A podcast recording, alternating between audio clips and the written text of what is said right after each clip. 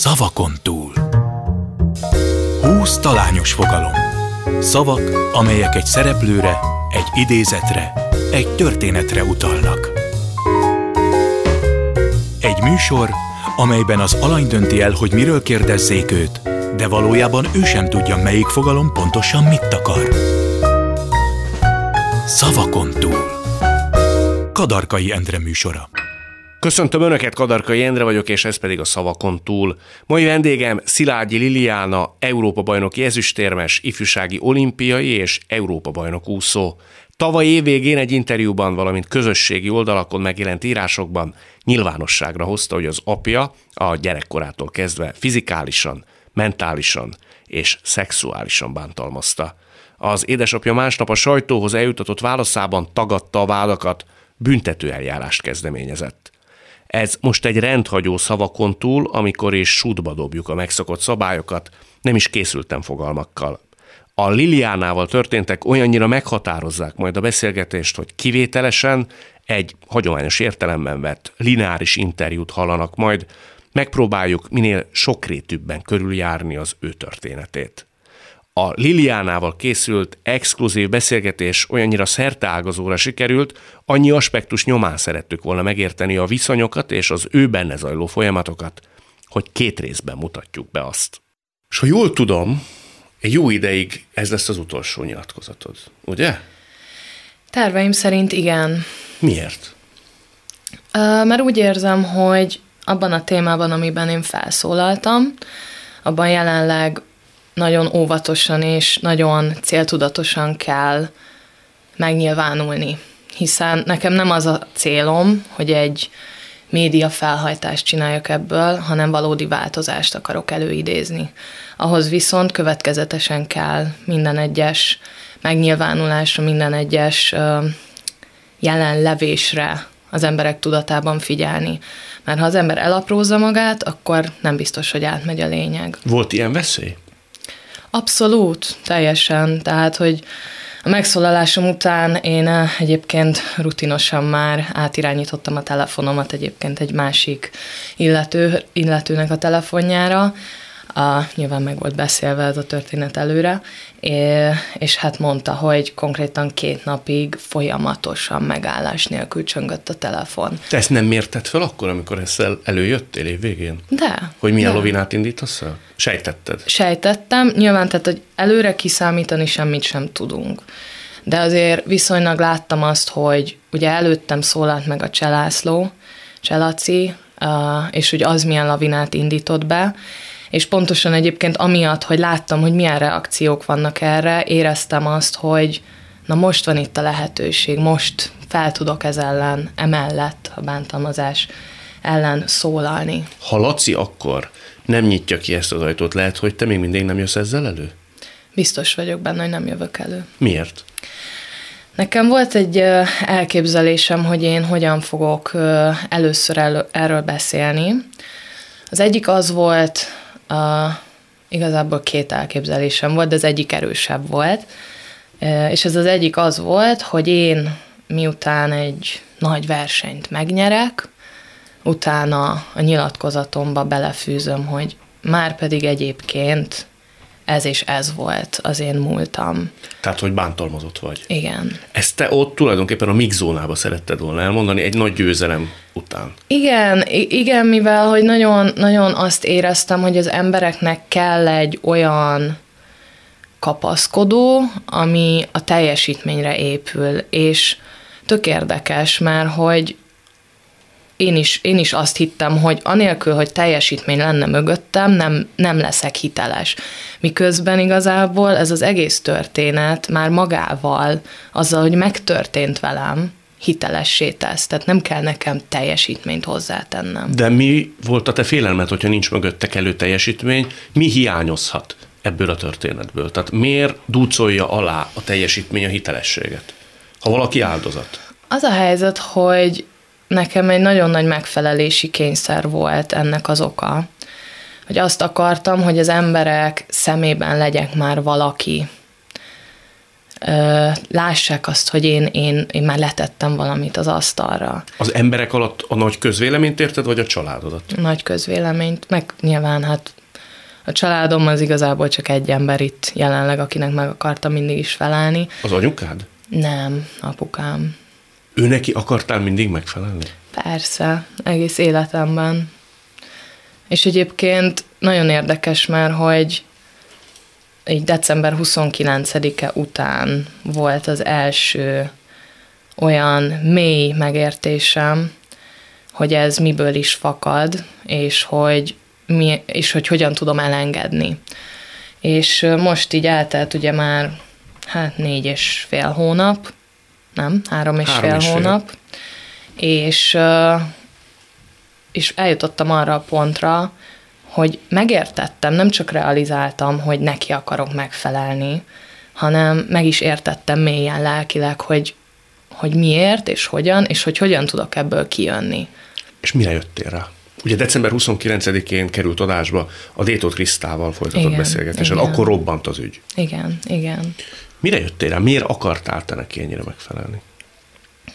Egyrészt ugye a gyermeknek nagyon-nagyon fontos a szülői visszajelzés. Tehát egészen gyerekkortól kezdve, ha egészséges családban nő fel a gyermek, akkor a szüleinek a visszaigazolására, a szüleinek a, a szavaira építkezik nekem ez hiányzott. Tehát egészen gyerekkoromtól kezdve nekem nem volt az meg, hogy mondjuk dicsértek volna, vagy, vagy elmondták volna, hogy, hogy mondjuk mit csináljak jobban, vagy hogyan csinálhatnám. Anyukát se?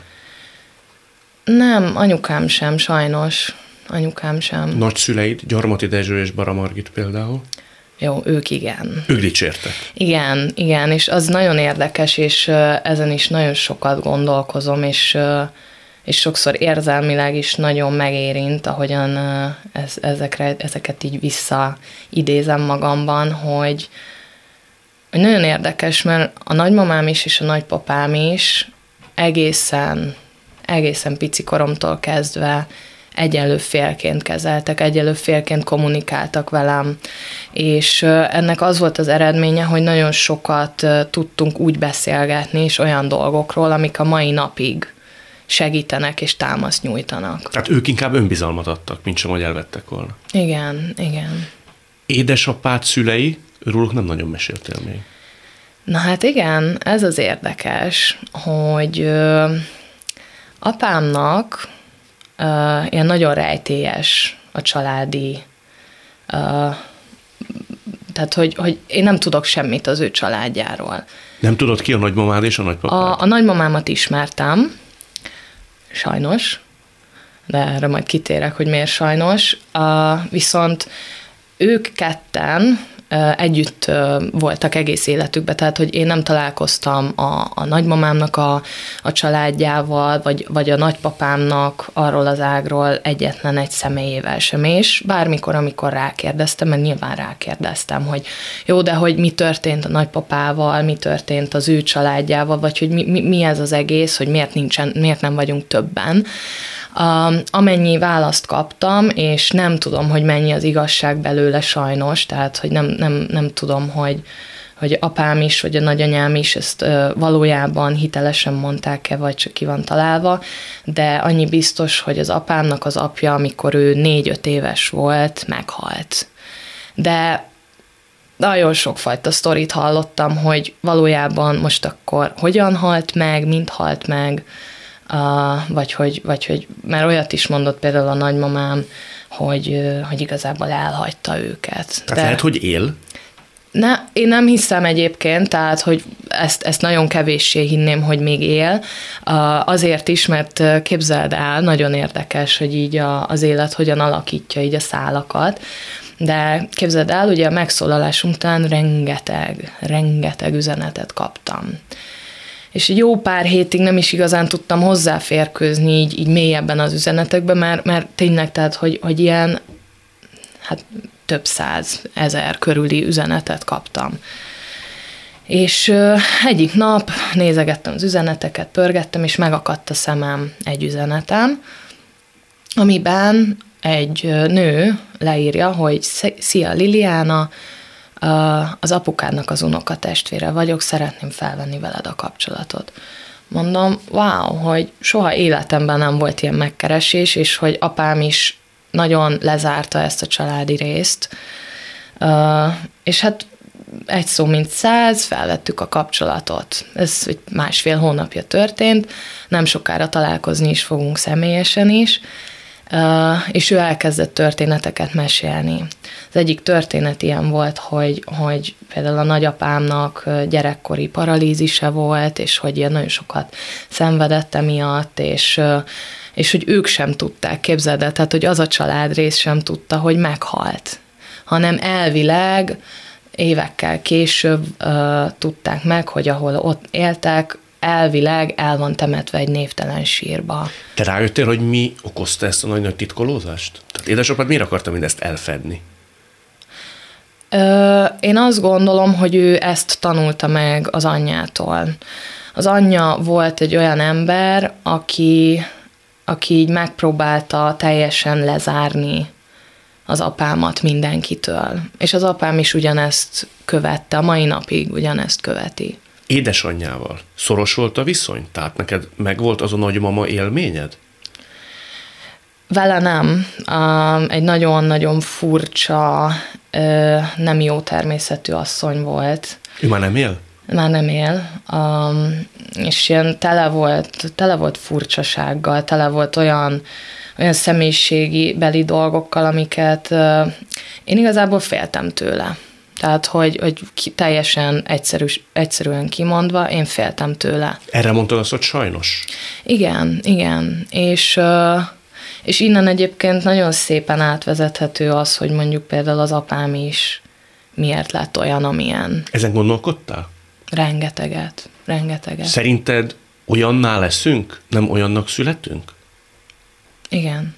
Tehát a körülmények tesznek minket azzá, amilyenekké leszünk a legnagyobb százalékban. Nyilván van, aki mondjuk elmebetegnek születik, meg, meg pszichopatának születik, meg mindenféle, nem tudom, genetikai dolgot hoz magával, de alapvetően én azt látom, és főleg ebben a bántalmazással kapcsolatos témában, tapasztalatom is, és, és mint, mint amit utána néztem ilyen könyvekben, meg, meg tanulmányokban is ki van mondva, hogy a legnagyobb százalékban egy bántalmazó bántalmazva volt. Szerinted édesapádot bántalmazták? Biztos vagyok benne. Családon belül? Nyilván, tehát, hogy az ő nevében én nem szólalhatok fel, mert az az ő élete, és én nem akarom átvenni, meg nem akarok az nevében beszélni. De annyit mondok, hogy például a nagyanyámmal van egy elég konkrét élményem, mi szerint uh, még viszonylag kicsi voltam, ilyen 5-6 éves, és nála aludtam. És lefürdetett, majd bevitt a szobába, és hát így elkezdett nyúlkálni a nemi szervemben. Most a nagymamádról beszélsz? Igen, igen. Majd, mikor mondtam, hogy ez kényelmetlen, és, és, és én ezt nem akarom, akkor azt mondta, hogy de, ez nagyon fontos egy lánynak, hogy minden fürdés után meg legyen nézve a nunia, és hogy neked ezt apádnak kell csinálnia. Én nem, tehát hogy, hogy én csak a saját nevemből tudok beszélni. A nagyanyám nem volt egészséges ember. Mentálisan? És mentálisan. Tehát az, amikor mondjuk például anyám, anyám nevében bátrabban merek beszélni, mert, mert szoros kapcsolatban vagyunk, és, és, és mögöttem van ebben az egész ügyben. De hogy anyám mesélte, hogy amikor először elkezdte az apám őt fizikálisan bántalmazni, akkor elment a nagyanyámhoz, az apám anyjához. És elmondta neki, hogy figyelj, Róz, az a helyzet, hogy a fiat bánt engem. Segíts, mit csináljak? Mire a nagyanyámnak az volt a válasza, hogy biztos adtál rá okot, megérdemelted. Tehát ebből kiindulva azért nehéz nem azt feltételezni, hogy esetlegesen az apámnak is voltak olyan megélése és atrocitásai, amik, amiket ő hozott már, tanulta. Soha nem kérdezted meg? Hogy miért te őt fiatal korában, akár gyerekkorában, akár az uszodában, bárhol? Nagyon sokat mesélt ő, tehát rengeteget mesélt az ő ö, rossz élményeiről. Konkrétan? Igen, de mint mondtam, tehát, hogy én nem akarok belemenni ezek az ő felvállalásai, vagy, vagy, vagy az ő, ő dolga az életében. Én, én, én annyit tudok mondani, amit én tapasztaltam, amit én megéltem általa, és tehát még történetet sem, amit ő mondott, nem szeretnék mondani feltétlenül. Uszodába érte őt hasonló? Igen, szerintem. Uh, itt igazából egy, uh, egy olyan visszakanyarítást uh, szeretnék uh, intézni, hogy uh, volt egy nagyon érdekes élményünk apámmal, és talán ki tudom jelenteni, hogy az egyetlen alkalom, amikor őszintén apaként nyilvánult meg felém, és az a következő volt, egyszer bementünk az uszodába, és én előtte voltam, futottam be, mert mindig a vízzel kapcsolatban mindig nagyon örömteli gondolatom volt, és mentünk be, és volt egy ember ott, aki így beállt az utamba, felkapott, és magához szorított. És apám mire beért, addigra már, addigra már szorított magához, és és hát az volt, hogy az apám halára vált arccal nézte, és kért vissza engem ettől az illetőtől, aki erre röhögve azt mondta, hogy milyen kár, hogy nem kisfiú. És az apám erre a mondatára kitépett a kezéből, és elrohant velem és, és leültetett, és azt mondta, nyilván, tehát, hogy a magamhoz való eszemhez mérten mondta el, hogy ehhez az emberhez soha semmilyen esetben nem menj oda. Mert ez az ember egy nagyon rossz ember. Um, és megkérdeztem nyilván már akkor is, meg későbbiek folyamán is, hogy, hogy mi ez a történet. Én nem fogom felhozni, hogy őt mondjuk ő mit mesélt nekem, meg... meg Te mesélt? Igen. Erről az emberről? Igen. Ez igen. egy közismert ember? Igen. Uh. Igen, az uszodában egy közismert ember. Már nem él? Már nem él. Nem. Tehát ő, anélkül, hogy kimondanánk a nevét, ha jól sejtem, uszoda szerte egy rettegett figura volt, aki Igen. ezek szerint kisfiúkkal hát, lépett fel úgy, ahogy nem lett volna szabad. Én ebből azt feltételezem. Uh, ő egy edző? Igen, igen, egy edző volt, egy, uh, egy nagyon um, elismert edző, aki azt gondolom, hogy valójában olyan eredményeket tett le az asztalra, ami, ami világra szóló. De ez nem mentesíti az alól, amit esetlegesen mondjuk ő tett emberileg másokkal. Erre nézve és neked édesapádon kívül másfajta információd is van? Igen, de nem vagyok feljogosítva arról, arra, hogy beszéljek erről. Tehát több olyan emberről tudsz, akivel hasonlóképpen járt el, mint ahogy édesapád neked mesélt róla, ha jól sejtem. Nem, megnevezni nem akarod őt, gondolom. Nem, nem, nem, nem. Uh, ez nem az én harcom egyébként, tehát, hogy én teljes mértékben átlátom azt, hogy az apám miért lett olyan, amilyen, teljesen logikusan felépítve látom, és... Annyit és mondasz el, amennyit akarsz, de te konkrét esetet tudsz, amikor ez az ember, ez a rettegett úszóedző, vagy ez a nagyon híres úszóedző, tett valamit édesapáddal? Tehát konkrét történetet tudod? Igen. Édesapád elmondásából. Igen. Ez fajtalankodás? Nem tudok többet mondani. Uh-huh. Ez, ez tehát, hogy nagyon sokan dolgoznak most jelenleg, és dolgoztak is a múltban is, hogy fel legyen fedve ennek az embernek a valós története és személye, tehát ügyvédek dolgoznak ezen, újságírók. Ez annyiból érint közvet, közvetve engem, hogy ugye ez egy lánc, amit meg kell szakítani. Egy bántalmazói lánc, aminek pontot kell tenni a végére, mert az a helyzet, hogy, hogy én azt látom, hogy hogy alapvetően ezt az egészet én már nem tudom megváltoztatni, én elszenvedtem, amit elszenvedtem az apámtól, ő is a maga, maga életében ugye hát megélte, amit megélt, ami egyébként egyáltalán nem felmentés az ő tettei erre. Tehát, hogy ne, ne, ne essen félreértés, hogyha még egy bántalmazót bántottak is, az nem felmentés arra, hogy ő mondjuk mit tesz egy másik emberrel.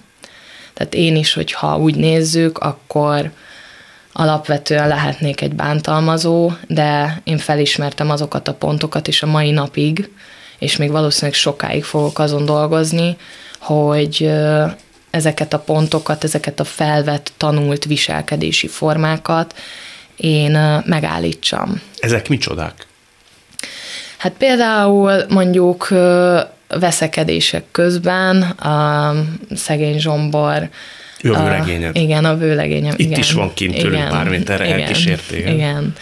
Szóval, hogy, hogy a vőlegényem azért szokott kapni a, ö, igen, csak érzelemmentes mondatokat, amikkel Uh, mondjuk én nekem nem tűnik fel, hogy bántom őt, de ő vissza szokott jelezni, hogy figyelj, ez már az a határ, ami, ami nekem fáj, kérlek ne bántsál. Tehát, hogy lehet, meg én nagyon szerencsésnek mondhatom magamat, mert uh, mindig is olyan barátaim voltak, meg, meg olyan közösségem volt, ami, ami visszajelzett nekem.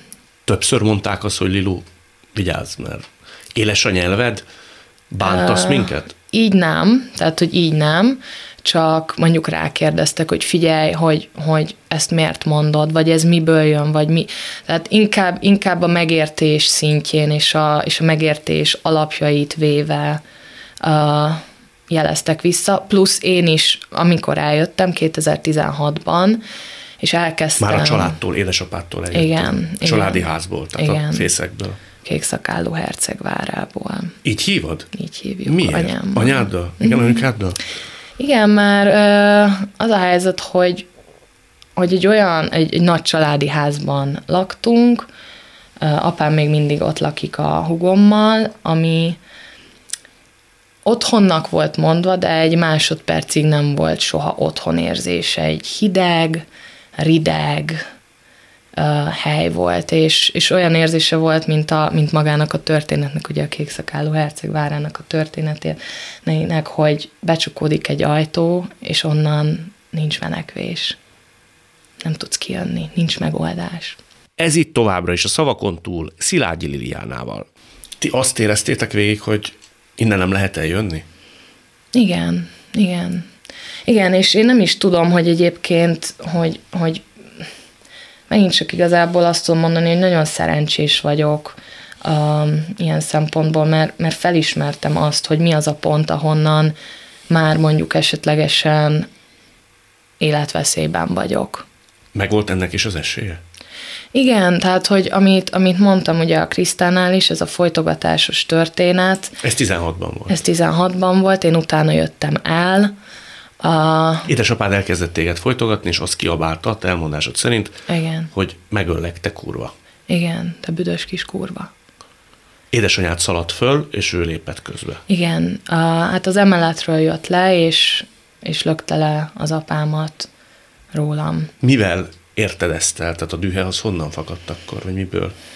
Uh, én arra tudom visszavezetni, hogy uh, 2015 év végén uh, realizáltam azt, hogy hogy nem bírom tovább, tehát hogy, hogy nem bírok tovább így élni, ilyen, ilyen uh, közegben, ilyen, ilyen hangulatban, ilyen érzelmi zsarolással, és én megfogadtam 2016 elején, hogy valahogy megoldást találok erre. Előtte volt öngyilkossági kísérleted ugyan nem, de elgondolkodtál rajta, hogy igen.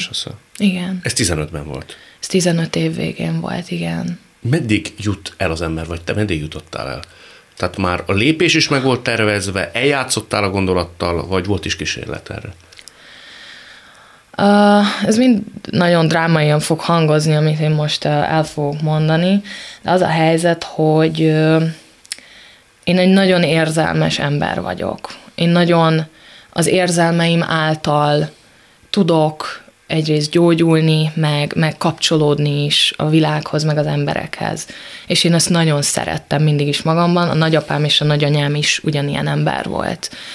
Nagyon érzelmes, ilyen kicsit ilyen művészi beállítottság van bennem is. És az volt, hogy én 2014-ben nyertem egy ifjúsági olimpiát. Majd arra is kitérhetünk, hogy, hogy az miért volt, meg hogyan volt. És onnan volt egy olyan lejtmenet azzal, hogy én, én igazából egy nagyon önálló teljesítményt tettem le az asztalra, és az apámnak ez, ez így szúrta így a, így a csőrét, hogy egy picit kezdek leválni róla. És ezután a verseny után a, egy olyan hadjáratot indított így ellenem, meg így az egész mi voltam ellen, hogy, hogy nagyon megtörtem. Tehát, hogy egy másfél év alatt, mert ez 14 nyarán volt, egy másfél év alatt olyan szinten elvesztettem önmagamat, elvesztettem minden önálló gondolatomat, személyiségjegyemet a bántalmazása által, akár fizikális, akár, akár lelki bántalmazást ő akkor véghez vitt velem, hogy megszűntek az érzelmeim és nincs annál rossz. Én nem tudok rosszabb dolgot mondani, mint amikor az embernek nincsenek érzelmei. Teljesen lezártam a világ fele, teljesen lezártam minden fele, és olyan volt, mintha egy hangtalan, levegőtlen dobozba lennék. És nem tudtam kijutni, nem, nem tudtam a módját annak, hogy hogyan tudok kijutni, és, és hát ennek az egész folyamatnak a vége az lett, hogy, elmentünk nyaralni Izraelbe, és szörnyű volt már így a családi légkör is, tehát hogy mindenki mindenki ellen volt, és, és, és, és az apámnak az kényekedve és óhaja szerint cselekedtünk, és az egyik este elszöktem a, így a szállodából, és a nagyapám rám hagyott egy ilyen kinyitható kést. Gyarmati Dezsőről Igen, beszélünk. igen, és, és az mindig nálam volt, ilyen szerencsét hozó, meg, meg hogy így még kapcsolódjak vele, és és hát alapvetően le, lementem a, a vízpartra, és ott az, azt fogalmaztam meg magamban, hogy nem éri meg élnem tovább. Nem, tehát, hogy nincs miért élnem tovább. Nem tudok kapcsolódni önmagamhoz, nem tudok kapcsolni a barátaimhoz, az emberekhez, a hugomhoz, az anyámhoz, apámhoz nem akartam kapcsolódni, de hogy, de hogy nagyon kiszolgáltatott érzés volt. És akkor ott egy ilyen másfél-két órán keresztül ezen gondolkoztam, hogy, hogy annyival könnyebb lenne megszűnni. Annyival könnyebb lenne megszüntetni a fájdalmakat, a meg nem értést, a, a kilátástalanságot. És képzeld el, nagyon érdekes, pont ez volt az az érzelem, ami visszahozott abba, hogy oké, okay, most lehet, hogy el tudok kezdeni valamit. Most lehet, hogy valami, valamilyen érzelm, érzelembe bele tudok kapaszkodni, és ki tud húzni belőle. Nem volt ijegység bennem, meg nem volt szomorúság bennem ezzel az egésszel kapcsolatban, Igazából csak egy olyan érzés volt, hogy minthogyha egy szükséges lépés lett volna. Ez lendített át? Tehát az életösztön ekkor lépett igazán Igen. működésbe? Igen. Akkor volt, így bekattant, hogy oké, okay, most már nincs veszteni valóm.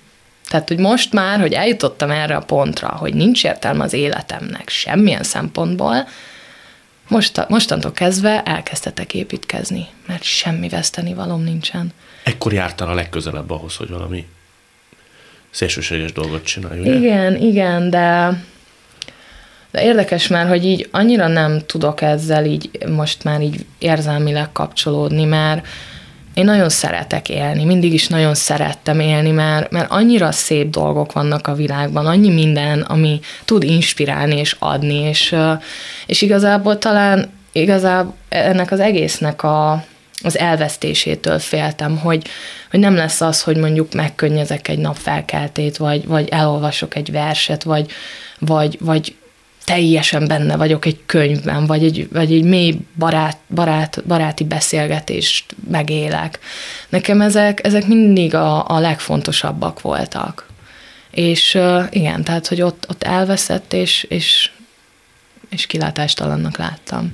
De szükséges volt. Szükséges volt. Szükséges volt. Pont az életösztön miatt. Igen, igen, hogy megér, megértsek egy, egy fontos alapvető emberi létezési tényt hogy élni jó. Hm. Csak hogy összegezzem itt a történetet, mert azért most köszönhetően nekem, bele-bele kérdezek, és egy kicsit csapongunk. Te úgy értelmezed, hogy a nagymamád, tehát az apai nagymamád már lehet, hogy illetlenül nyúlhatott, vagy történhettek olyan dolgok a te édesapád gyerekkorába, ami által például ő ezt vitte tovább, ahogy az úszodában is érhették őt egy ismert ember, egy ismert úszóedző által, olyan dolgok, ami által lett ő olyan, amilyen, de az még nem derült ki, persze csak ha akarsz róla beszélni, hogy ez a te esetedben miként jutott kifejeződésre édesapád útján. Tehát pontosan szexuális zaklatás értelmében mi történt pontosan, ha történt valami? Az a helyzet, hogy én ugye nem véletlenül nem jelenek meg, megjelentem meg interjúkban, műsorokban. Uh, ide is úgy jöttem, hogy nem egy, nem két órát beszélgettem ügyvédekkel, pszichológusokkal, tehát felkészülve jöttem ide, hogy mit és meddig mondhatok, és igencsak határokon belül mozoghatok, mert nem akarom azt, hogy támadható legyek. Um, inkább úgy fogalmaznék ebben az egészben, hogy visszakérdezek hogy szerinted az, hogyha mondjuk egy gyermek, hogyha együtt alszik az apjával, és arra kell föl, hogy a hímveszője megmerevedve neki nyomódik a hátához, és nem érti, hogy mi történik. Ez szexuális zaklatása. Vagy az, hogy a, egy gyermeklánynak az első menstruációja után az apja a bugyját elteszi, meg, meg, meg szagolgatja, meg, meg mindenféle dolgokat mond rá. Vagy mit, mit, hogyan mondanád, vagy mine, minek uh, uh, tennéd be, milyen dobozba tennéd be, hogyha egy 19 éves lánynak a bugyjába a szemére, szemérem dombját simogatná valaki. Mert hogy ezek megtörténtek? Én csak kérdezem, hogy szerinted ez micsoda. Uh-huh. Én nem mondhatok semmi konkrétat, nem akarok támadható lenni.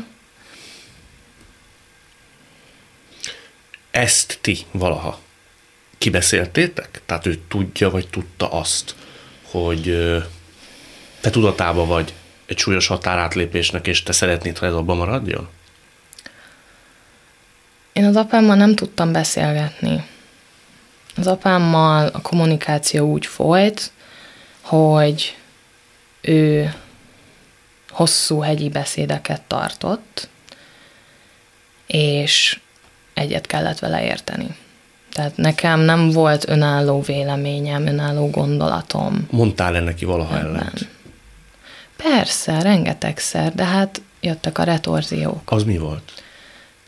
Fizikális bántalmazás, vagy ami még rosszabb volt, és az a helyzet, hogy ezért gondolom nagyon gonosznak ezt az egész történetet, és sunyinak az apám részéről, mert uh, én nagyon hamar uh, el tudtam különíteni úgy egy részemet az egész történettől, hogy uh, úgymond volt egy részem, ami mindig biztonságban volt helyezve, és érintetlen volt árt, általa, és uh, például egy fizikális bántalmazás nekem elég hamar eljutott arra a pontra, hogy hogy egyáltalán nem volt hatása. Tehát verje meg, nem érdekel. Sokszor megvert?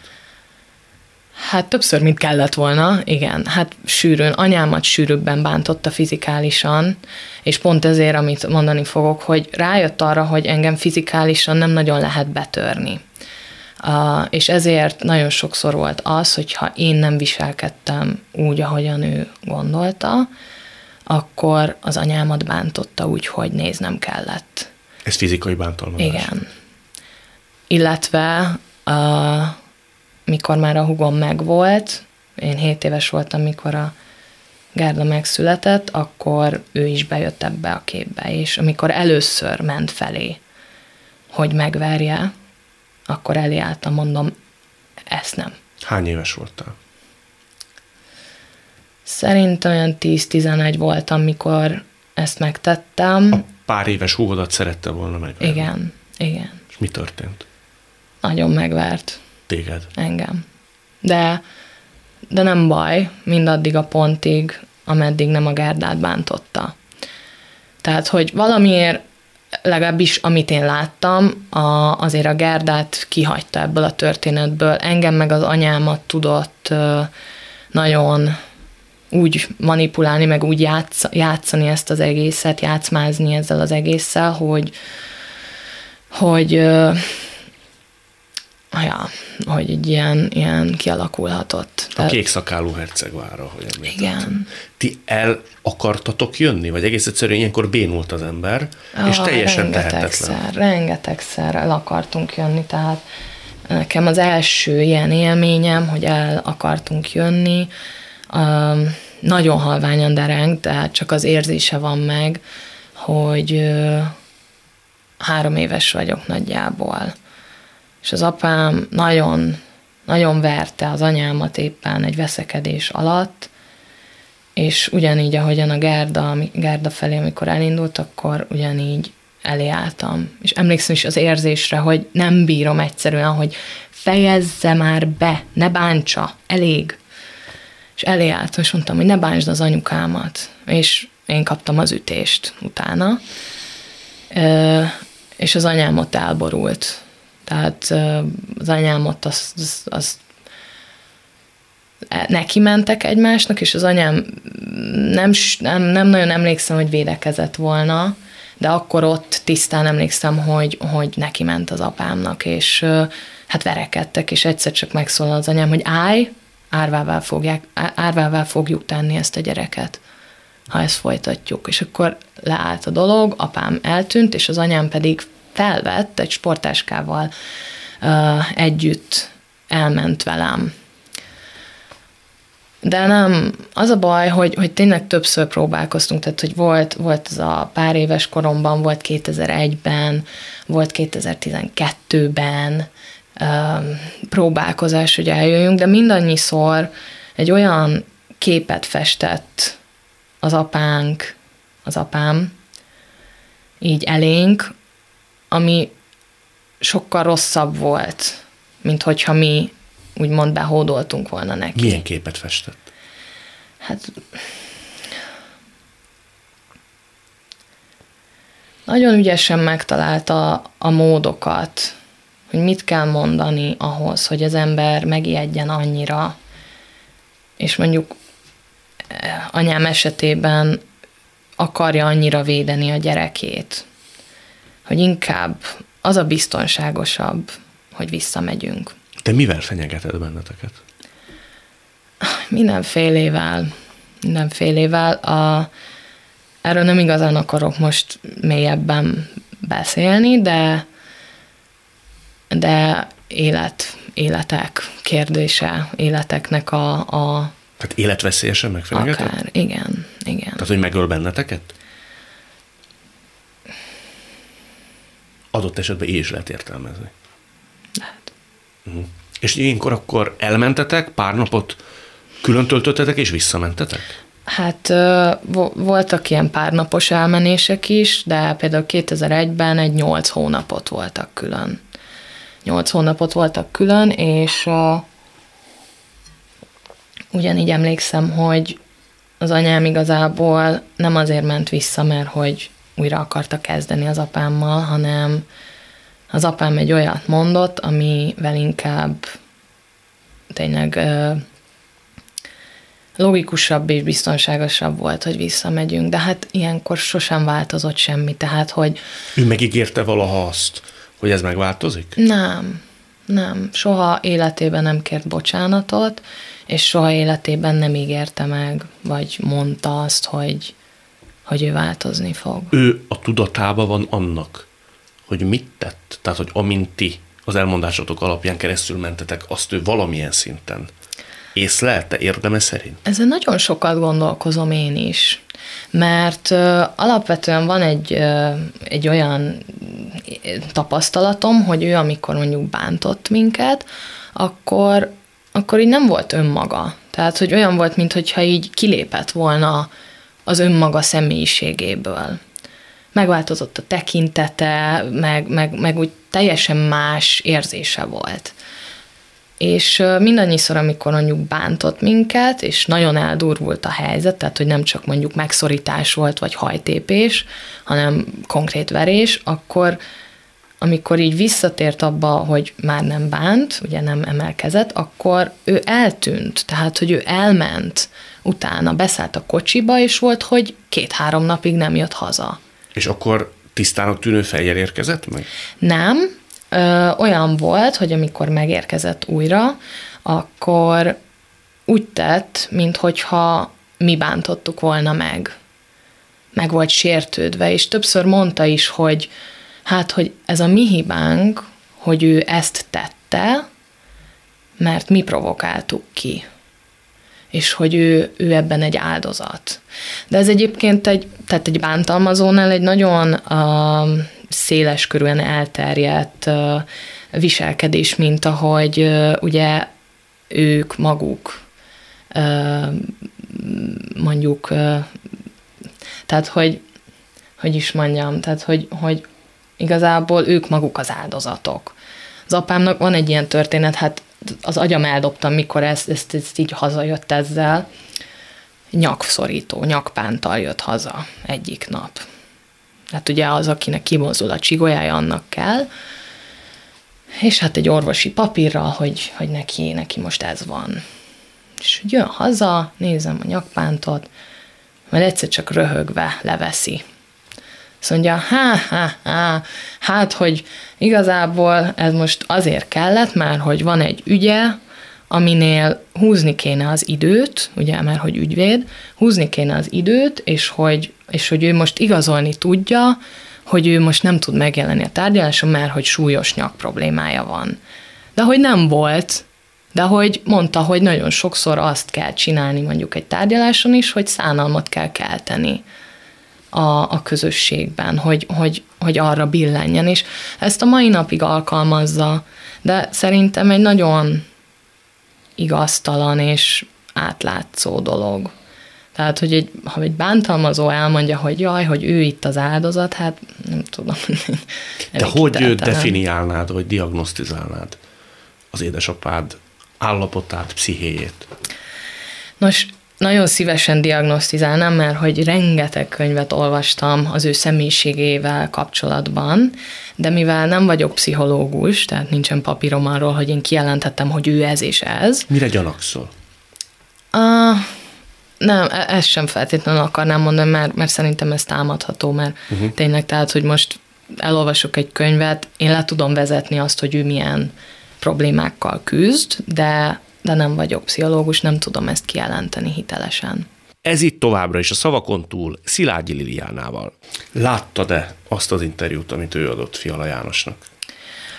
Uh, a hugoddal együtt. Tudom, igen, az, igen, az interjújuk.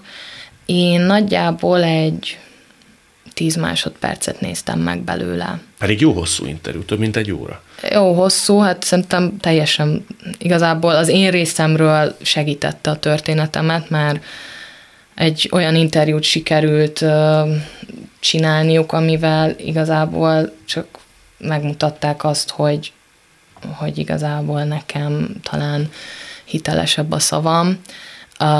De tudod, mi az érdekes? Hogy addig a pontig, ameddig én meg nem szólaltam, és sőt, még utána is egyébként rengeteg félelem volt bennem felé. Jézusom mit fog kitalálni, mit fog csinálni, mi lesz a következő lépése, hiszen egész életemben úgy kellett élnem, hogy kiszámíthatatlan volt, hogy ő neki milyen furfangjai vannak, milyen ravasságot fog megcsinálni. És ugye megszólaltam, és vártam a reakcióját, és akkor jött a nyílt, nyílt levél, meg minden ilyesmi, a Gerda levele is. Amiben tehát, cáfolt mindent a hugod. Igen, igen. Erre is mindjárt kitérek Persze. a Gerdára. Gerdára, igen. Uh, szóval visszakanyarodva, uh, nagyon féltem az ő reakciójától, hogy, hogy mi van még az ő tarsajában, hiszen ugye egész életemben meg voltam félemlítve.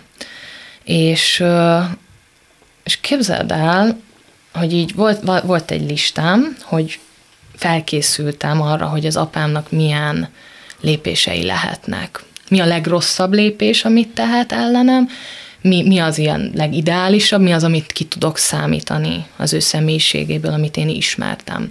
Tehát hat év telt el, én hat éven nincsen kapcsolatom az apámmal. Egyáltalán semmi? Ö, nincsen. Én próbáltam őt többször megkeresni, de mindannyiszor elfutott előlem. Tehát... Már hogy személyesen próbáltad megkeresni? Igen, igen. Ez hogy nézett ki? Oda mentél a munkahelyére? Oda mentem, igen? igen. Oda mentem, vagy, a, vagy az uszodában oda mentem hozzá, és mindannyiszor meglátott, és elfutott. Elfutott? Elfutott. Tehát, hogy nem sétált, elfutott. Úgyhogy nagyon-nagyon bátor ember. Mit akartál neki mondani? A... Tehát mi lett volna, ha nem fut el? Elmondtam volna neki egyrészt, amit mindig is egyébként így kezdtem az összes ilyen találkozónkat, talán volt kettő vagy három ilyen, ilyen vagy véletlen összefutás, vagy, vagy, vagy ugye direkt megkerestem.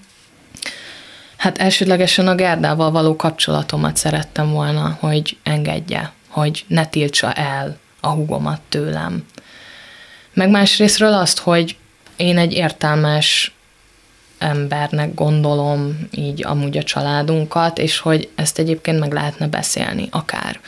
Tehát, hogy én tudok, tudok, ah, hogy is fogalmazzak, tehát, hogy, hogy én alapvetően mindig is a kommunikáció híve voltam.